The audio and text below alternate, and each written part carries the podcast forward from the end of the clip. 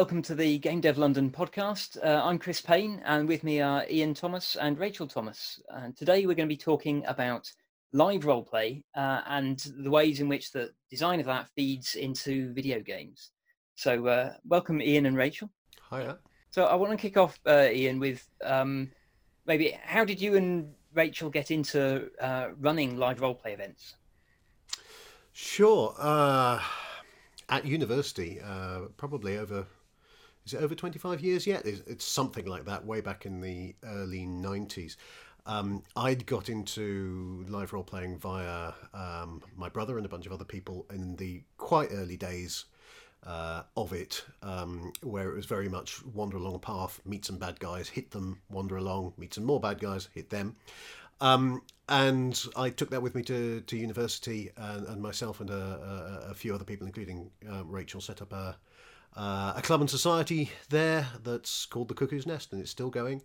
Um, primarily, I think, so we could have some budget from the um, uh, from the university, uh, and yes, we've been doing it ever since, off and on, in all sorts of scales, um, from um, being involved in uh, running small to medium events, sort of um, anything from eight people to hundred people, uh, and been involved in in helping to run or write um, systems with up to sort of three and a half thousand. So um, the whole gamut and everything from fantasy through, um, well, anything really, uh, sci-fi and horror and um, pulp adventure and, and all sorts of bits and pieces.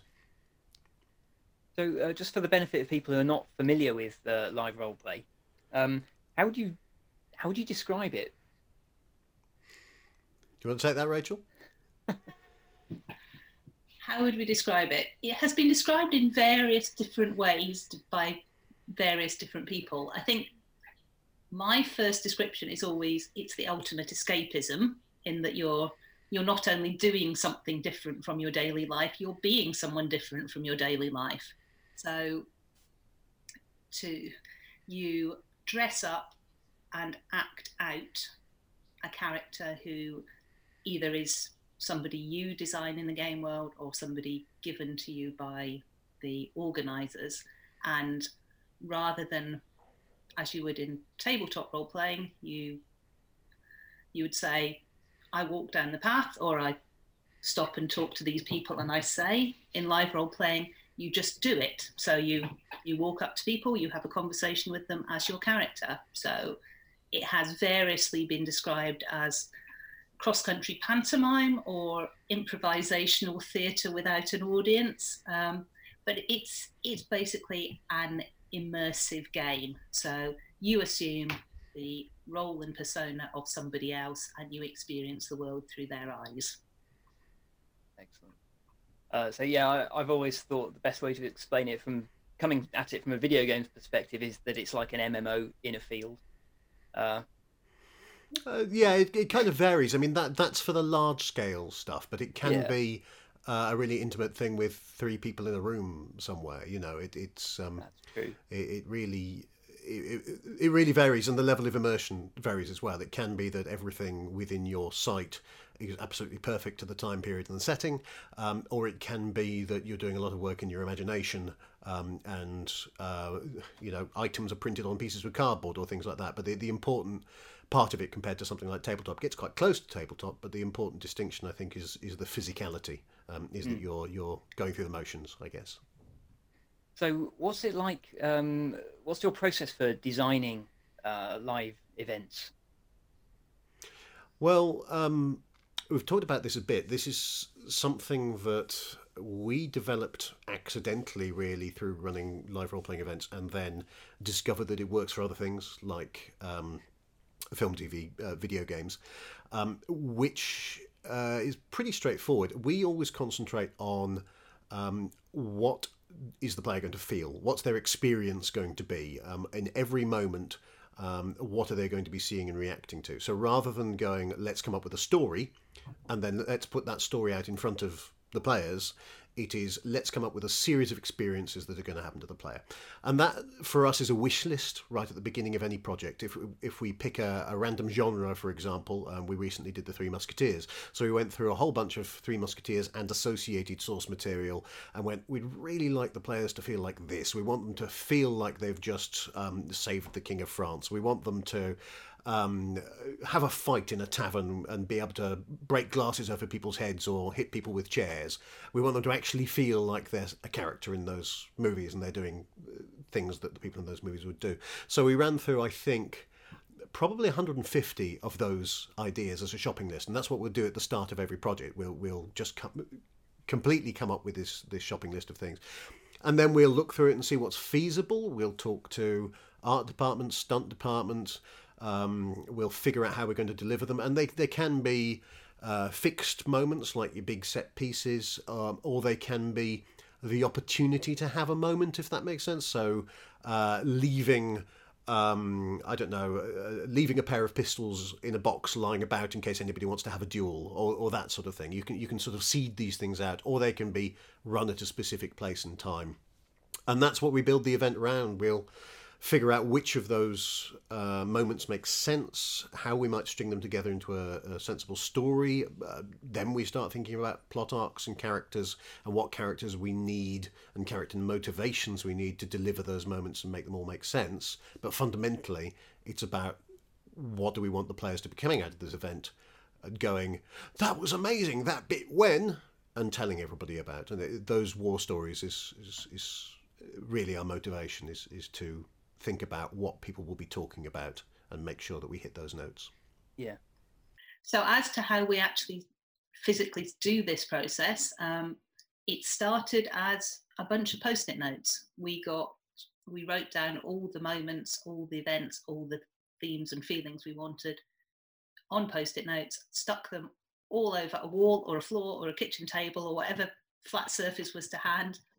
Um, and gradually organise them into themes and a branching linear story. Um, it's progressed slightly from that in that we now use an electronic post-it note board, um, but that still forms the, the basic structure of the event. We collect all those moments and then we lay them out and move them around and try and work out where it makes sense and maybe color code them so that we can see themes or characters running through the narrative.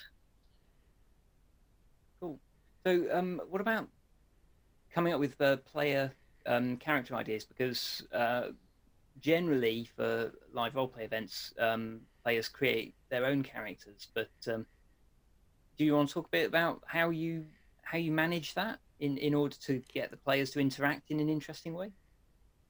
Sure. So we tend to write these days. Uh, we tend to write uh, one-off standalone events. Um, and the idea that somebody will create a character to go and fit into that world um, purely off their own bat means that they arrive with no connections to anything else that's going on. They don't have any um, drama that they're going to have with other characters um, who they already know, you know, their nemesis, this kind of thing. That isn't going to happen if they just turn up and start playing. And they've only got a limited time because we're doing a one off event of maybe three, four days. Um, so we try and uh, find a shape of a character for them. And how we do that these days, we, we used to write quite comprehensive character briefs, but that didn't really work um, because there wasn't any, there wasn't enough contribution from the player. And because they're always worried about forgetting things or doing it wrong, um, so we use this this thing that we call the tag system, where essentially um, the player suggests a bunch of things that they would like their character uh, character attributes, um, which might be recurring nightmares or enemy of the king or you know uh, any any of these little defining phrases and it might only be three or four of those phrases um, often choosing from a list that we've created that's appropriate to the genre but they can suggest things as well. Then they send that to us. Um, we look at it have a bit of a think about it maybe put some more suggestions back to them and, and come up with a very very simple sort of top line uh, character for them. And then um, we write the game based on that list of tags. If they are enemy of the king, we don't actually really need to know uh, a great deal more about their background, but we are going to make sure that there's a plot which involves that, for example. If they are um, a heretic um, or part of the, the Templar organization or something like that. We'll make sure that that sort of stuff is in there. Or if they've they've uh, you know um, got a forbidden love or something like that. I mean, generally we'll encourage the players to talk to each other. Um, and uh, something like Forbidden Love, they might set up a, a, a relationship with somebody else who um, also wants to play that, that kind of game, and we'll make sure we give them opportunity to play that stuff out. But fundamentally, it's a, a collaboration between us and them. Um, coming up with a, a, a, character that already has connections because those connections are so important to give you drama and you know uh, tears and anger and whatever during the, the actual play. And and how do you deliver that to the player once that once you've crafted all of that background? So one of the things that we use to to deliver these moments to the players is to actually create them letters and ID cards and physical things to give them a a better sense of who their character is and also to give them something that they can use in the game. For example, we, we know players are worried about forgetting things. Um, for Grim, which was our 1950s ghost story, we gave all of them an ID card which had photos on them, but also had where they lived, their job, their occupation, information about themselves. So if they needed something to refer to in the game to try and work out how old they were or where they lived, they had a physical prop that they could bring out in game to look at, which prompted them to remember. Um, and it also means that it, they have a a thing which is in game, can be left lying around, can be read or looked at by other players. So if you have letters to your secret lover, well, either you have to carry them around, but even if they're in your bag, you might put that down, someone might look at them. Um, you might leave them on your bedside table, which is you know something that good and game spirited players often will because that allows the sharing of secrets and we all know in, in game that secrets are far better if they're shared by the people who should know, plus at least one other person. So you leave things around, the servants might find it. Someone might walk into your room to get a pen and, and stumble across your secret correspondence, or the locket you were given by your mother, or some other physical memento which prompts a question or starts a story or just gives players more interaction. So the a physical form rather than a slip of paper that says you were sent a letter by the colonel in charge of your regiment send them the letter that was sent by the colonel in charge of the regiment stating that you know they fled in the face of danger or were court-martialed for something or some sort of incriminating evidence or at least a story to come out that must take a while to create all those props yes. Uh, Grim in particular nearly broke us um, because we spent several months writing the character packs for players and including letters and photographs and maps of the air routes that they used to fly whilst doing postal delivery in Canada and North America and newspaper articles and penguin books written by their author character and all sorts of background information, um, which was fantastic. But we went a bit over the top on that one. Yeah, I think something like 571 pieces of paper or something went out. Most of them customized to the individual people. Wow. So yeah, it was quite a lot of work. Yeah. And that was for about 25 players.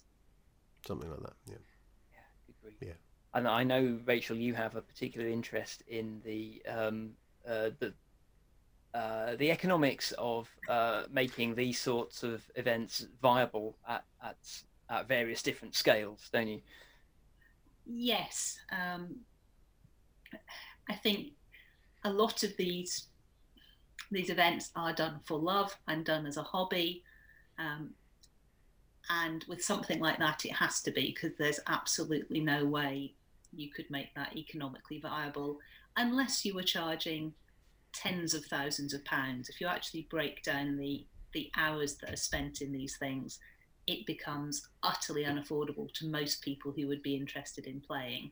Yeah. Um, the uh, with the Musketeers event that we ran recently, all for one, we actually kept we kept a log of how many hours we worked on the game and worked out what the ticket prices should have been at various different payment points of key staff and monsters or supporting cast and um, prop makers. And it took the ticket price from about 350 pounds including food and accommodation if you actually paid um, your experts a reasonable wage and everybody else a living wage it was about 7000 pounds a ticket or it would have been which certainly wow. limits your target audience.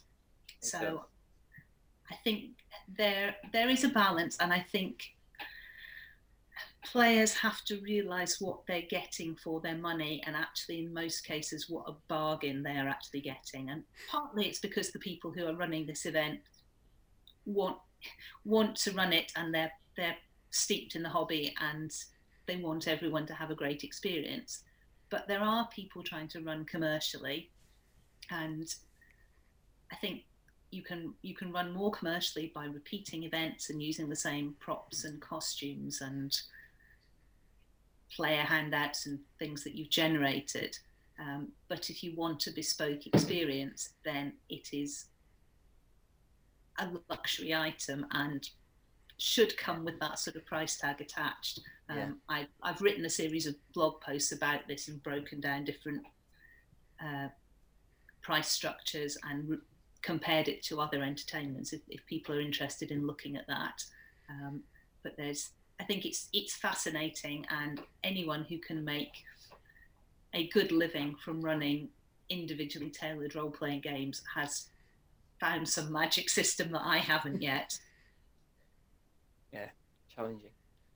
Um, so, Ian, could you um, could you walk us through an example of a of creating a, a particular uh, memorable moment from from one of your games? Yeah, I know that I know the one you have in mind because I always roll this out, um, simply because it's a it's a really good um, design example. Um, and apologies for anybody um, who's heard me talk about it before. Um, so this was a, a, moment from our 1950s uh, ghost story, Christmas ghost story, um, and the idea is, excuse me, you are in bed. It is 3 a.m.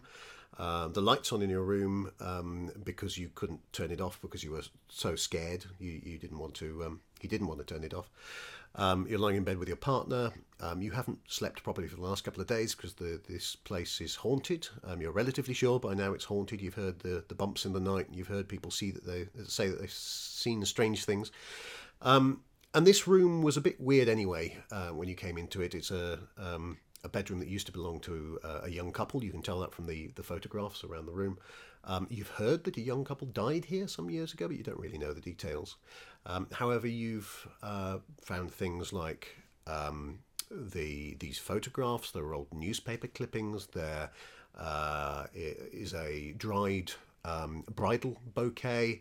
Um, and there's a crib over in the corner of the room with a wooden sign on it saying Gwendolyn, um, and there's a photo of a baby. And uh, this tragedy, yeah, that, that, you vaguely heard about was something to do with this couple and this baby. Um, and you've heard strange things as well, noises. You've heard a baby crying in the house, muffled through the walls, but you've never been able to find it. Um, and you could swear you heard a gunshot at one point, and maybe a couple arguing, but there was maybe a spot of blood in the bathroom, but the servants tidied that up, and there's nothing else been seen. But now, 3 a.m., um, Suddenly, you hear a gunshot. Um, bang! Um, from the corridor outside, and a scream, and a baby crying. And the door bursts open, and this young woman bursts into the room. Um, she's wearing a black dress. She's been crying. You can see tears, makeup down her face. Um, under one arm, she has the baby. You can hear it um, crying, and in the other hand, she's got a pistol. Uh, and she runs into the room, distraught, Uh, and you recognise her. She's the girl from the photographs. As far as you know, she's she's dead. She must be a ghost, I guess. Um, but you don't really have time to think about it before she's running into the room, running away from the people who are pursuing her. You can't see anybody pursuing her, but she, clearly she can. And she runs over to the window, waving the pistol past you as she goes, distraught. Doesn't seem to see you. Opens the window and pulls up the sash of the window and throws the baby out and at this point, you're you're two stories up, I think.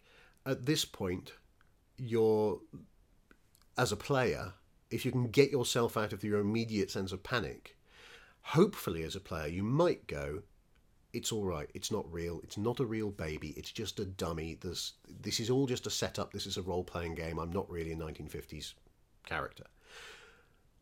At which point she jumps out of the window and by the time you've recovered yourself and got over to the window and looked down, there's nothing below. No, no baby, no girl, uh, nothing down there at all. Um, and so uh, I think when we really ran this, actually, the people in the bedroom ran away uh, pretty rapidly.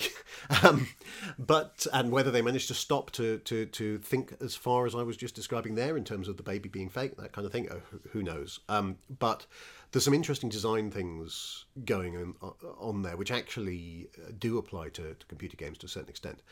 Um, so the trick, um, the the vanishing of the woman, that was the uh, the stunt performer's idea. She wanted to jump out of a window. That was where we started with the moment. They, the stunt team came to us and said, "We'd love to jump out of a window, and we think we can make somebody disappear. Hooray! Great, let's do that." And so we, we sat down to plan that out, and we we figured out what room it might need to be in for safety, that sort of thing. And then the stunt team said, "You know, if there's going to be people in the bed, it might be difficult to stop them getting involved. If, if somebody's going to open the window and jump out, how do we stop them getting involved, tackling her, stopping her, doing what she's going to do? Um, and we, we threw around some ideas for a bit and then thought that one of the ideas might be to put some sort of barrier between the bed and the window, just the layout of the room to stop them getting there. And there happened to be a cot a few rooms down. And so uh, somebody said, well, why don't we use the cot? We could nail that to the floor and it'll be fine. That, oh, oh, does that mean that they've got a baby? Oh, there might be a baby involved. And then somebody came up with the gag that um, the baby goes out first, and that, that kind of bluff thing about, oh, it's, it's definitely not real, and they're only throwing a dummy out the window. Um, which is great and gives us some backstory for the character about the baby, why is she throwing a baby out the window, what's happened there. But then the stunt team said again, but the, the issue with that is now there's a baby involved, they're even more likely to jump out of bed and get involved. Uh, and so somebody came up with the idea of the gun because a, real looking gun waved past your face, particularly one that you've just heard shot, is likely to dissuade you just long enough for the woman to, to make the jump. And so we, we that was the core of it, and we came up with the backstory. We came up with the couple, what they were arguing about, the reason this woman was was doing this thing, and that gave us our ghost. Um, but the interesting thing from a design point of view is we in several stages by having her being a ghost, by putting in the crib, by putting in the gun, by making sure that they were just really scared of everything that was going on anyway, we gradually shut down their options and made it much less likely that they were going to take an action that we didn't want them to take. Um, of course, it wasn't totally uh, safe, but we um, made it so that they felt that they couldn't take that action. But we also made it, by doing those things, that they felt that they didn't take the action because they chose not to, because they were too scared, because they were too cowardly to get out of bed and get involved. And that means that we haven't made the mistake, which is we've certainly made in games before, which certainly computer games um, often seem to make of of railroading. You get to a point where there's a choice of some sort in a game where, because of production realities, because of whatever it is, you can only let them take two choices. You can't let them do the third thing or the fourth thing or the fifth thing um, because you just can't support that from a production point of view. And in we had very much the same thing there. We had no plan for what would happen if they tackled the the well the stunt team did, but we, it was going to be far less effective. Um, and so by getting the player into the right mindset, we it meant that they didn't feel that we had said no. Whereas in a computer game, I mean, going back to the old point and click things, for example, um, you click on something, you can't use that item. Now, if you can find a way in which the player has no desire to take that sideways action and they feel that it is their choice to do the other action, that's brilliant because they feel that they've had freedom and it's entirely down to them. Rachel, you have uh, an example of uh, achieving the uh, the holy grail of uh, live role play, which is horses on the field. Yes, it only took me 25 years, but we did manage to, to get horses. Our All for One, our Musketeers event had horses. Um, and it was, we kept thinking about horses and how could we get horses and how could we make it safe because a horse is 500 kilograms of unpredictable large animal with metal weapons attached to its feet, which is not really what you want in a, a crowd of people who are likely to be moving and shouting and again unpredictable. So we we thought musketeers have horses and musketeer films have horses and we'd, we'd really like to put horses in this um, so we wondered how we could go about it and we we broke the event down so that we we had musketeers in training and therefore they were in small groups and they had a um, school timetable. So we knew where each of these groups were going to be at particular times. Often they were supervised by a non-player character so someone we as the organizers could brief and control and who could know what to expect. Um, and we looked at the structure of the event and thought, well, we have this old fashioned linear area. We have a, a path that the players are going to walk down. We know what they're going to encounter. We know the layout of this thing. Um, so we can put the horses at a sufficient distance or moving in a way that we know exactly where and when they're going to encounter the players and, and we're in control. So we don't have 200 people who are suddenly going to charge over a hill and, and arrive behind the horses and spook them. Um, so we thought, yeah, we can we can probably do this. And I spoke to a friend of mine who was who lives locally to Monmouth, where where the event was, um, and asked if she knew anywhere we could hire horses. And she, said, oh, I can bring mine. That's not a problem. Um, and went from oh well yes okay i'll, I'll wear yeah i'll wear some costume if you provide it to oh i made some some leather bridles and some saddle straps for the horses so they look like the ones in the bbc musketeers program uh, to that was amazing how can i do this again? So i think we have a, a convert here um, she really enjoyed herself but we we knew where the horses were going to be we knew where the players were going to be um, I timetabled all of this on the massive spreadsheet, which allowed us to organise the event. And then two days beforehand, I realised that I'm, I timetabled the horses at the same point as we were having black powder firing muskets with other groups of players in the next field. Um, and that involved a hasty rewrite because we decided that even very well behaved horses shouldn't be put in a position where black powder is going off next to them. Um, so that removed that element of unpredictability and threat. Um, we sent the players a briefing sheet which had a disclaimer about being in an agricultural area, therefore there might be livestock and we would expect them to behave in these appropriate ways. So we hoped we'd implanted the idea that you needed to be careful without actually telling anyone that we had horses. Um, and then yeah, we we positioned them in such a way that the players came along a path and turned a corner, and there was Lord Buckingham with his two messengers and horses behind, or we knew the players were coming in a certain direction, so we could canter the horses up to them full pelt and stop far enough away that we were certain that we could stop, but the players didn't know that. So again, you had this this large, noisy threat arriving very quickly into your field of view. And it enables us to do something that we we have often talked about doing in our events, which is to allow the players to experience what their characters are feeling. So if the players were surprised or threatened or scared by the horses, that reinforced what their characters were feeling as well. So it, it's yeah. far easier to to express an emotion if that's actually the emotion that you're feeling. Yeah, it's, it's pretty fundamental to a lot of stuff that we do is uh, try and make the characters and the players feel the same thing, and, and that again applies to, to um, computer games as well. Um, and also the element of surprise is really important um, and that doesn't necessarily mean just because we're going to spook somebody or something like that or frighten them it's also delight right? Because you have moments where if you'd known that that thing particular thing was going to come you you it would have been great and you'd have enjoyed it but there isn't quite the same delight. The the other musketeers one that immediately comes to mind um, other than them being able to fire black powder weapons without expecting to um, was the tavern brawl uh, sequence, uh, which our brilliant prop and stunt team um, set up, and they had trained all the players as um, uh, as part of the the in-game training to brawl with each other, but they hadn't told them why they were teaching them this brawling and this safety. Um, and yeah, they they uh, they were sent by D'Artagnan into um, the local tavern uh, to um, steal their food, essentially, because they'd run out of money.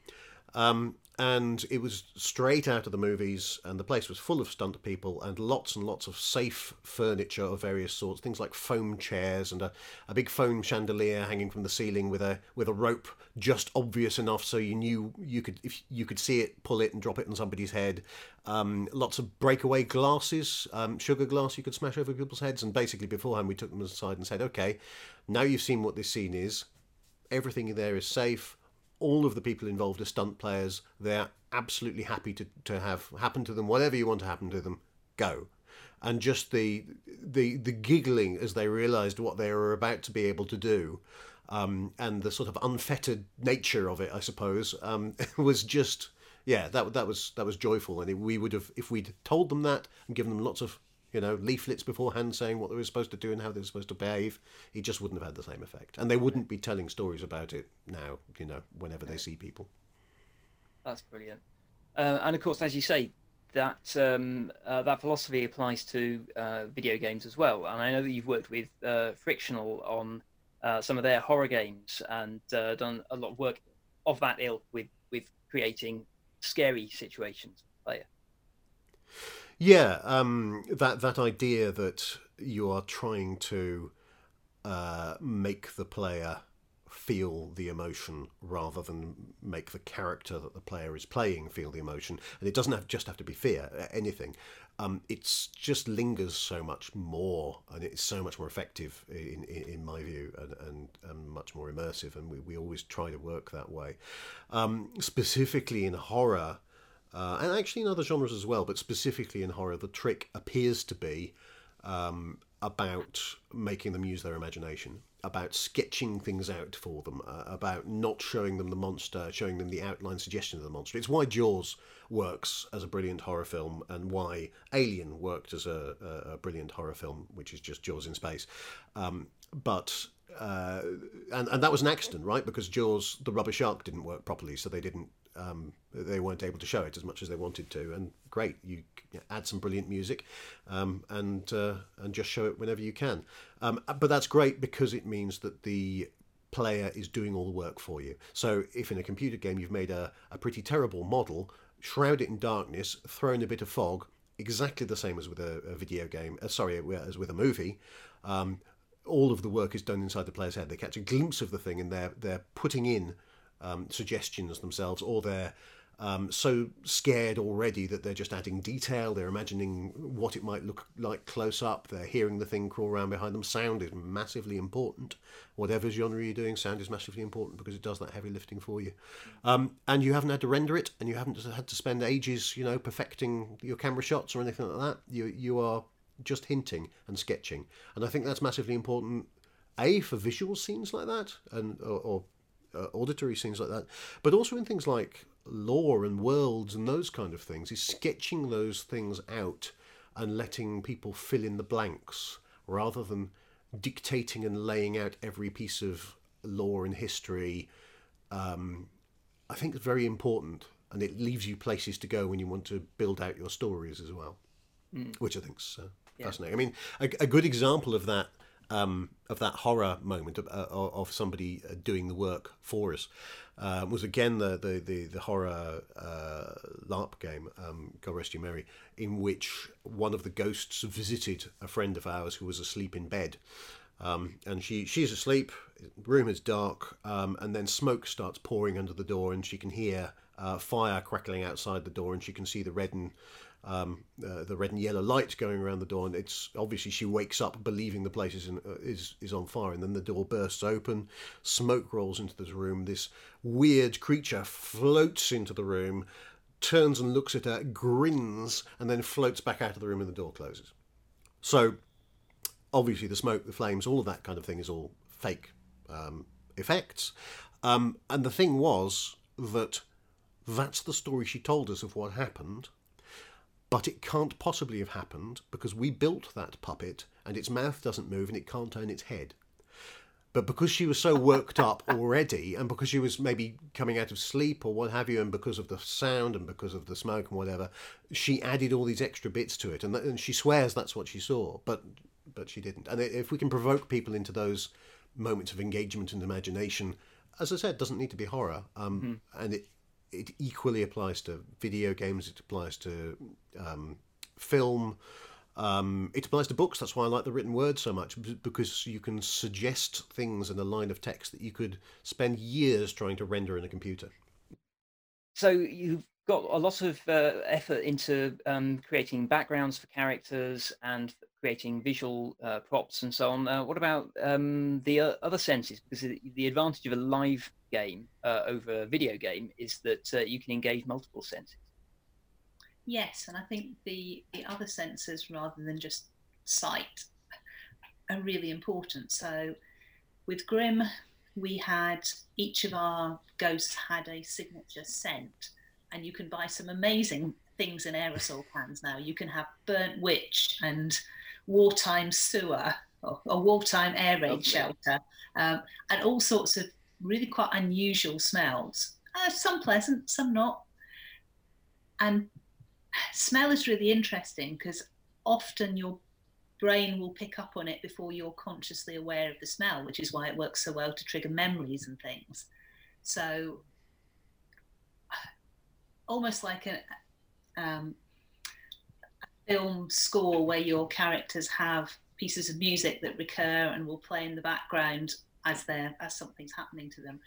We could prime the players that something was going to happen or that something might be linked with a particular ghost by using smell. Um, we also used hearing a lot. Um, unfortunately, this was the really early days of Bluetooth and wireless pillows, and the, the pillows that we planted in their bed didn't work well with a very poor wireless network and thick old house walls. But we were trying to use. Um, yeah, but we we managed to pull off a few other similar things, didn't we? So um, I wrote a, a, speaker system where you could puppet sounds up and down a corridor, for example. So it, it so it's it was more like eight sound than quad sound. So you could run a, a finger over a um, over an iPad. Um, and have um, a ghost sort of drift gradually down the corridor in, in terms of, uh, and that was live, so you could chase people up and down. That was quite fun. Um, and similarly, speakers um, table. Mm, yeah, yeah, yeah. Touch. That's right. Um, so, so uh, have you come across vibration speakers, which are basically turn a surface into a yes. uh, into a speaker, kind of, um, and make it rumble. Uh, so if they're all sitting around the dining room table, obviously with their hands on the table, and they can feel this stuff happening, and they've got no idea why they can feel it happening. It's because we've hidden vibration speakers inside the candles. So um, uh, so yeah, as as as you say, and as Rachel said, engaging every sense we possibly can, um, and these are things that you absolutely can't do in computer games. Sound, obviously, you can, but uh, but the others not so much. And another part of this is leaving space for the player's imagination to work. So it's back to imagination again. But one of the the players in that game, one of the characters was a photographer. So we gave her a digital camera we told her she could take photographs and develop them. And there was a dark room in the house which was blacked off with red light and with a selection of drying photographs um, clipped to strings around it. Um, yeah, her camera was uh, was done up to look like a 1950s um, film camera. Yes. So she took her 24 photographs. She took her camera into the dark room to develop. And, and there two things happened. The first was that we took the camera away, we developed the pictures and added ghosts and lights and various supernatural things in the background that hadn't been there when we took the pictures. Um, but also, we told her it would take two hours for the photograph to develop. And because she didn't want anyone to tamper with the film, she and another character sat in the darkroom for two hours, which enabled their imaginations to run riot because they were they were sat in an old house in a dark room, just listening and waiting for things to happen. So they had adrenaline levels which were sky high and were jumping at every sound and we didn't have to do anything to them because they were busy providing all the the spooks and jump scares themselves just by being left in an environment and their imaginations running wild. Oh, that, that reminds me of another thing actually. The um, thinking about using all the senses. The other thing we did. This was 2015. Um, this this matters uh, for context. Um, is we we we hit this design issue, which was what do you do when all your ghosts are things like projections and puppets? When um, a player does decide to get too close, um, how do we deal with that problem? And we introduced a, a, a, pretty simple game mechanic stolen from various other games, which uh, very simple because we have um, referees around the place just to make sure things are okay. So the idea was if you hear um, this call of a drop, you drop to the ground and close your eyes. So uh, we uh, we thought we'd we start that off as as how to stop somebody getting too close to a ghost, but we wanted to give them a bit, a bit of an experience. So. Um, picture the scene. There is a, a, an ethereal ghost floating down a corridor, and um, a player character who thinks that this ghost is related to them and wants to talk to the ghost takes a few steps too close, and a, a referee shouts "drop." She closes her eyes and, and drops to the ground. Um, and then um, I go up to her and very quietly uh, say in her ear, Right, keep your eyes closed, stand up, don't say anything. Stand up, don't say anything, and come with me. So I walk her out of that corridor. There's no other players around at that point. Um, and we take her into a completely separate um, space in a separate building and tell her to keep her eyes closed, sit down. She sits down, and we say, Right, you're going to feel something put over your head for a moment. So um, don't panic or anything. Um, but when I tell you, open your eyes. You can't move um, your arms, you can't move your lower body, you can only move your head. And she opened her eyes. And now this was the Oculus Rift, I think DK2 um, which we had one of, um, and uh, so she opened her eyes into a fantastical world um, that we stole from somewhere else. Actually, I'd, I'd intended, um, I'd, I'd, hoped that we could get around to writing a uh, our own sort of afterlife journey, but we found something that was suitable and, and toyed with it a little bit. But she opens her eyes and she's in this fantastical world, and it's a, a journey through um, several uh, afterlives, I suppose. Uh, and she's floating along, and there's there's trees, and then there's ice, and there's lava, and all sorts. So. Um, obviously, she can see this, and we've put a soundtrack over so she can hear everything. And as she gets into the ice place, uh, Kira turns on the fan, and so she can feel the cold breeze again across her. And as she gets into the lava place, Kira puts the fan heater on, so suddenly she's being hit by hot air. And then as she gets towards the end of the thing, where she floats up into the air, a bunch of us carefully lift the chair up and carefully move her up into the air, float her around a bit to the end, and then get her to close her eyes.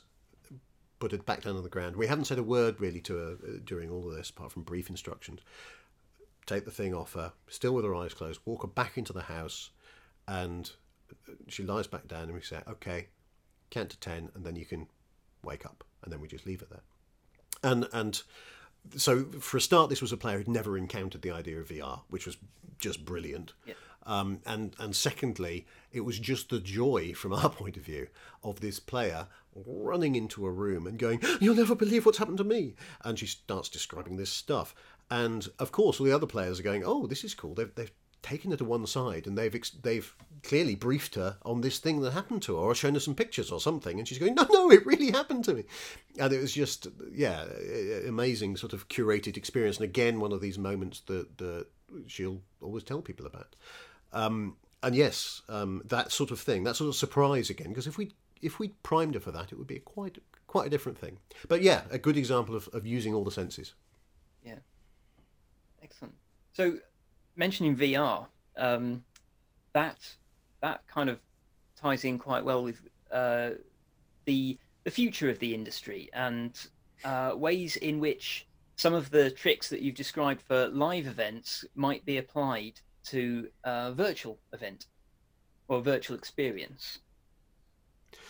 Yeah, I suppose so. I think working in VR is fundamentally it's very different from um, working in uh, normal computer game design or working in, um, for example, making films. And unfortunately, a lot of the early VR was designed from those two perspectives. It was designed from I'll just port a computer game, we'll do all the things that work in a computer game, or I'll just do a film and people can sit in VR and watch the film.